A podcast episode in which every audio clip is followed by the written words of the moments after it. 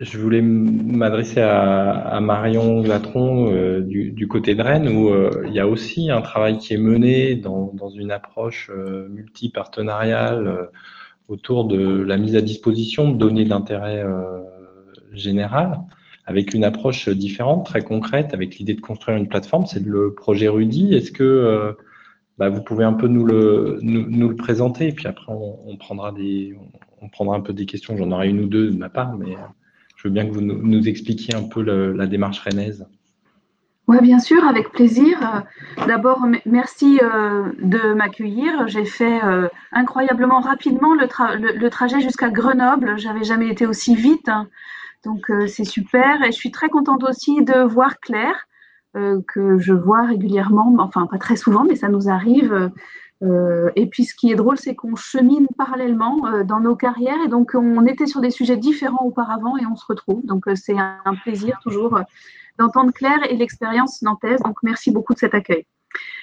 et puis juste pour dire qu'en fait c'est très amusant d'avoir comme ça en quelques minutes un aperçu de ce que fait Nantes parce qu'au fond on a l'impression d'un phénomène de Lego, c'est-à-dire qu'on a les mêmes briques mais elles ne sont pas assemblées de la même façon mais on parle vraiment de la même chose euh, avec des démarches qui peut-être empruntent des chemins un peu différents, mais qui convergent sur un certain nombre de fondamentaux et vous allez retrouver probablement dans ce que je voulais vous présenter, quoique sous une autre forme, des choses très proches de ce qu'a évoqué Claire euh, précédemment. On y va. Donc, euh, je vais vous parler effectivement de, de Rudy, de Rudy et du SPMD, acronyme qui désigne le service public métropolitain de la donnée, sur lequel on a commencé à travailler à Rennes euh, en 2016 dans la foulée de la loi pour une république numérique qui, à Rennes comme à Nantes et ailleurs, a été un des éléments dans la construction d'une stratégie territoriale de la donnée. Donc, euh, je vais suivre ce plan. Si vous pouvez m'interrompre, hein, puis je le ferai peut-être pas dans l'ordre, et puis peut-être pas d'une traite surtout. Euh, bah, si on veut donner la parole à tout le monde, effectivement. Oui, bien euh, sûr. Je vous présenter. Il faut qu'on le survole, mais effectivement qu'on puisse comprendre ce, projet de plateforme. Et, euh, C'était, c'est mon premier point. Et puis après, selon, on ira dans les autres points ou pas. OK? Allons-y. Mais j'ai, préparé un peu de contenu pour donner des images et fixer un peu les choses. Rudy en trois mots, j'ai trois slides en fait. Rudy en trois mots, d'où ça vient, la donnée à Rennes avant Rudy. Et puis ensuite, j'ai d'après nos échanges de préparation, imaginez qu'on pourrait faire un focus sur la gouvernance et un focus sur la place des citoyens, mais ce sera exactement comme vous voulez. On peut aussi parler d'autres choses. Alors, Rudy, en trois mots, euh, qu'est-ce que c'est? C'est un portail d'accès aux données territoriales. Donc, euh, ça fait beaucoup de mots, un portail de partage de données d'intérêt territorial, on pourrait dire. Et puis, le petit schéma que vous avez sous les yeux, montre qu'il s'adresse à différents publics, un public de citoyens, des habitants du territoire de Rennes, dont on espère que via ce portail, ils pourront avoir accès à leurs données personnelles, déjà commencer par savoir euh, ce qu'on sait sur eux en, termes de données personnelles, et puis euh, gérer leurs droits numériques, euh, notamment les demandes d'effacement, mais aussi les demandes de consentement de façon plus, plus positive et on a des porteurs de projets, deuxième catégorie d'acteurs. On appelle porteurs de projets des gens qui sont en fait des utilisateurs de données euh, pour réaliser des projets, que ce soit des projets de services. L'administration est un porteur de projet, enfin les services de l'administration peuvent l'être, mais aussi des entreprises, mais aussi des associations de citoyens, mais aussi des laboratoires de recherche. Voilà, c'est euh, vraiment assez large comme catégorie.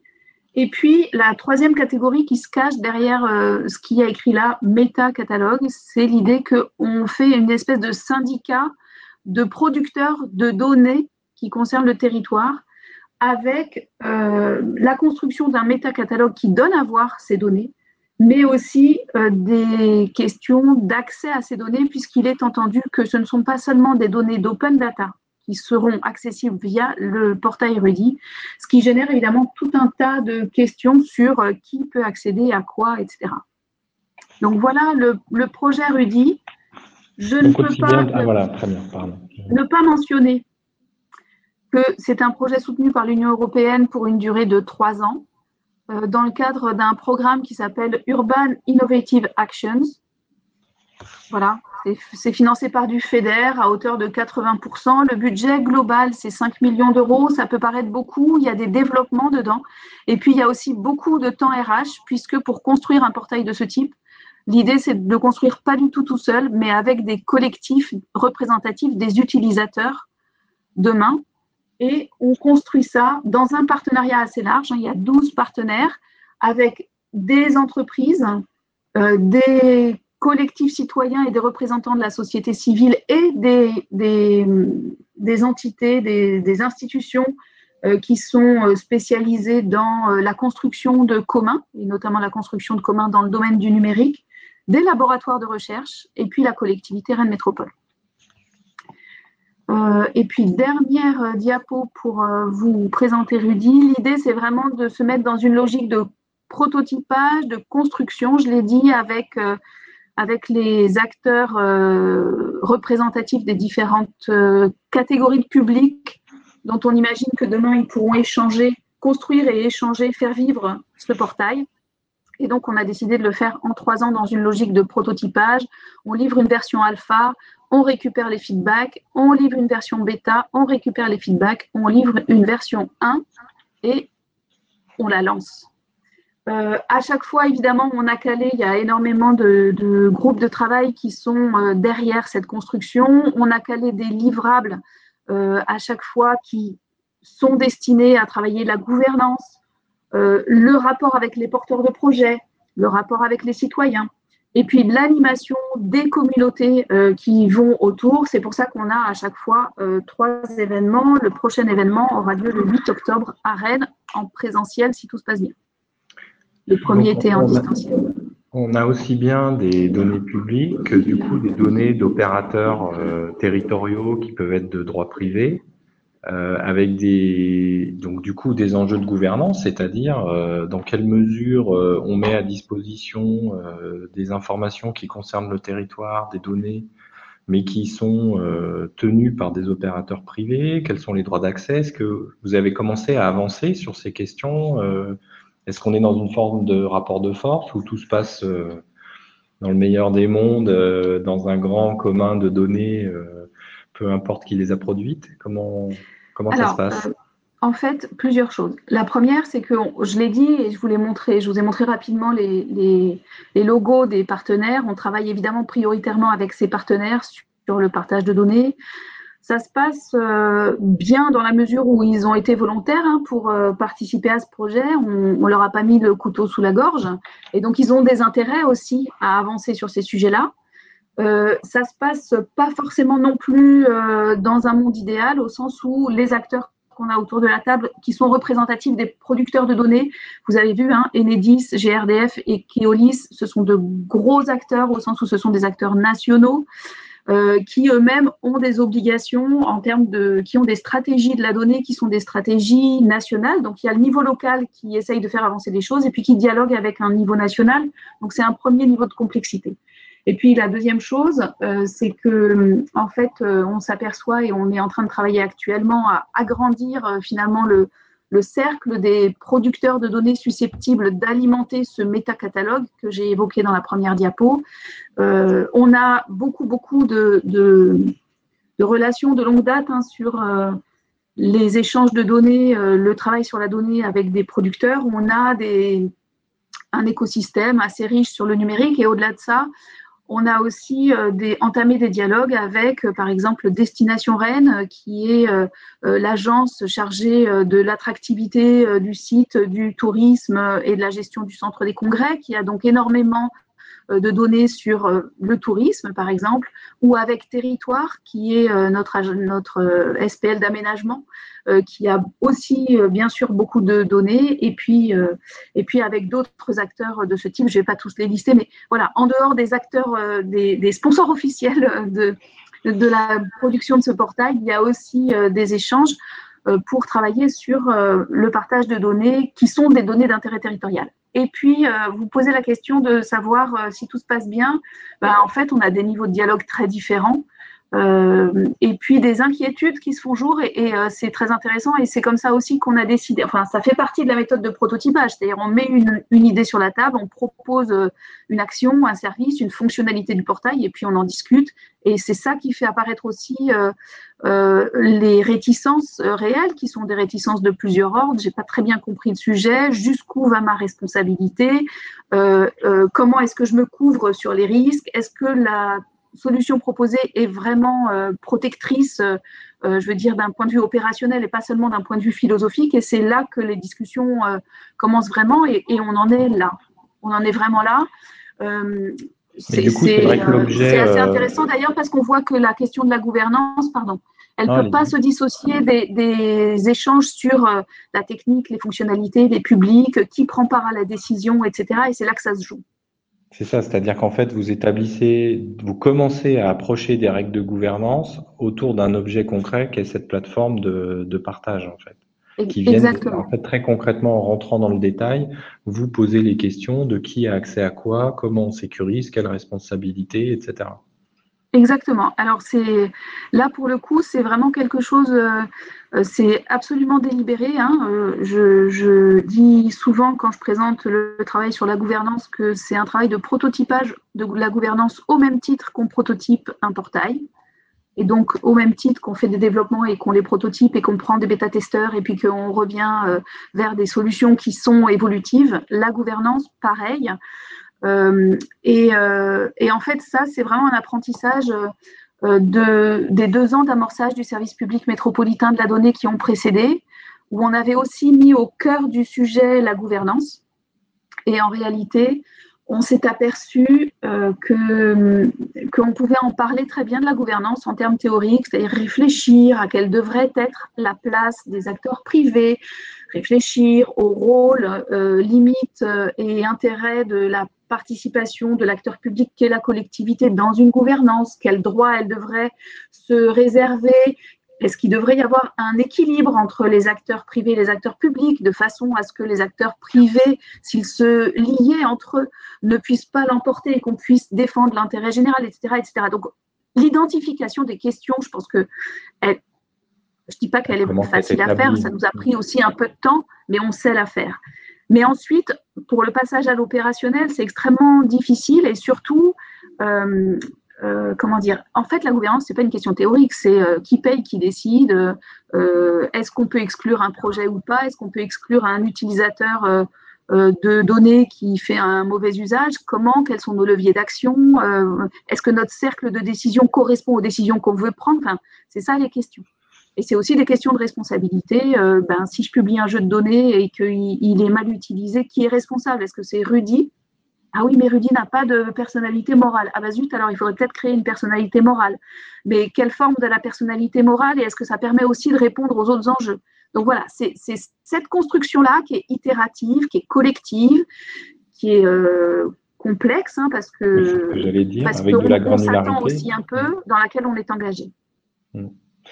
Euh, j'avais une question, mais qui s'adresse aussi à, Claire. Euh, c'est le, poids de l'usager dans, cette gouvernance. Euh, on sait que la, question de la protection des données personnelles est sensible. On sait qu'il y a de l'appétence peut-être pour de nouveaux services à l'usager liés de ces, croisements de, données. Comment l'usager devient citoyen de, cette plateforme ou de cette charte à Nantes euh, comment il devient actif, comment il est contributeur, comment il maîtrise les choses. Euh, est-ce que c'est aussi au-delà des, euh, enjeux de, responsabilité, de droit d'accès entre producteurs de données et réutilisateurs? Comment finalement le citoyen, qui est souvent l'objet de cette donnée, comment, comment, il, comment il récupère un peu une part de cette gouvernance? Oui, euh. Marion, Marion peut-être, et puis euh, Claire, si. En fait, comme euh, vous interpelliez Claire, je laissais la parole à Claire, j'ai retiré mon partage d'écran. Tu peux Vas-y, Marion. Marion, je compléterai après. Ok. Alors en fait, déjà, bah, déjà de qui on parle? Je pense que c'est la première question. Et souvent, on parle de citoyens un peu vite, si j'ose dire, en distinguant pas nécessairement des rôles qui sont d'une nature un peu différente. On a des citoyens qui sont des êtres politiques en tant qu'ils prennent part à la décision finale et puis qu'ils ont un droit de regard sur ce qu'on fait en leur nom. On a des habitants qui sont des usagers, des utilisateurs du territoire, qui d'ailleurs ont plusieurs rôles à ce titre-là. Puis on a des usagers des services numériques et des usagers du portail. Et en fait, euh, je, dis ça, ça peut paraître une évidence. En fait, on a tendance à ranger sous la catégorie citoyen tous ces rôles-là. Et peut-être que les rôles qu'on active ne sont pas les mêmes selon qu'on en est à une conception du portail. Quelles sont les attentes? Ben, les attentes des habitants d'un territoire, les attentes des citoyens qui veulent savoir ce qu'on fait en leur nom, les attentes des usagers de services, c'est peut-être pas tout à fait les mêmes. Là, par exemple, pour Rudy, on a travaillé, on travaille avec le conseil de développement. Je n'ai pas, énuméré tous les, tous les partenaires, mais le conseil de développement qui est là pour représenter la société civile et faire écho de, de, débats sur Rudy euh, dans le public du conseil de développement et vice-versa. Et puis, on a mené euh, un des laboratoires de recherche avec lesquels on travaille a mené une enquête sur euh, c'est quoi les attentes, c'est quoi les craintes, c'est quoi les espoirs autour de la meilleure utilisation de données et puis autour d'une utilisation citoyenne, pour le coup responsable, éthique au sens du service public de ces données. Et puis en phase de prototypage, on a un autre sujet qui est on veut travailler avec des usagers potentiels, on les attrape comment, euh, qui on veut mettre autour de la table, comment travailler avec des usagers qui ne sont pas nécessairement des experts. Et ça, on a un travail qui est engagé sur différentes cibles et c'est là que nos partenaires euh, Tyriad, WeShare, la FIG sont euh, extrêmement utiles à la fois dans leurs expériences passées et puis dans la, la mise en œuvre et l'animation d'ateliers. On avait prévu un certain nombre d'ateliers citoyens qui devaient commencer en mars 2020. Bon ça a été un peu compliqué, on a trouvé d'autres moyens de faire, euh, voilà. Mais euh, on avance là-dessus et puis on partage aussi avec les autres qui se lancent dans ce genre de, dynamique euh, les difficultés à, réunir et à, discuter de ces sujets-là, vraiment qui sont des sujets perçus comme techniques et un peu arides avec le grand public. Et puis on a une dernière phase qui est, phase, qui est quand le portail est construit, euh, comment est-ce qu'on interpelle les usagers du portail ou les usagers des services qui utilisent les données via le portail sur la nécessité d'adapter euh, leur accès à leurs données personnelles aux services qui sont proposés? Et enfin, quelle est leur place dans la gouvernance Et ça, ça fait quand même toute une série de questions, et, excusez-moi d'avoir été un peu longue, mais c'est important de les distinguer parce que si, on range tout sous une seule catégorie qui est la relation entre la gouvernance de données ou le partage de données et les citoyens, ben, on a du mal à avancer et c'est ce qu'on constate dans les expériences qu'on peut euh, partager avec les autres territoires. Claire, sur euh. cette distinction entre euh, les multiples facettes du, citoyen, usager, consommateur, etc., et qui, peut avoir des postures et des, enjeux différents, c'est des choses que vous adressez aussi avec la, la dynamique autour de la charte. Comment oui, alors on s'appuie en fait sur euh, une habitude et une, tradition assez longue là de dialogue citoyen à la nantaise, qui est quelque chose qui est très, euh, euh, on va dire, assez élaboré. Hein. Il y a une charte du dialogue à la nantaise qui a été beaucoup éprouvée et qui est utilisée sur vraiment une diversité de projets du plus petit au, à des démarches beaucoup plus importantes qui peuvent réunir des milliers de participants.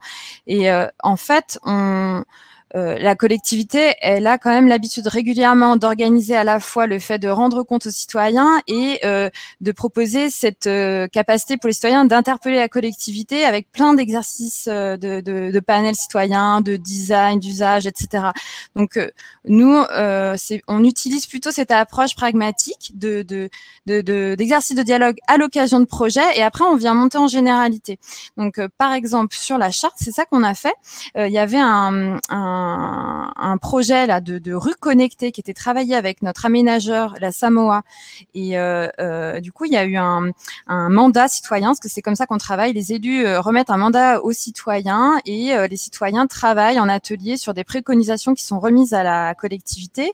Et ensuite, la collectivité s'engage à y répondre et à dire ce qu'elle va prendre en compte et ce qu'elle prend pas en compte et pourquoi le, elle le prend pas en compte. Et là, c'est ce qui a été fait. les citoyens ont travaillé sur la question des de la transparence, euh, enfin des, données euh, dans les expérimentations euh, urbaines, dans les expérimentations sur l'espace public.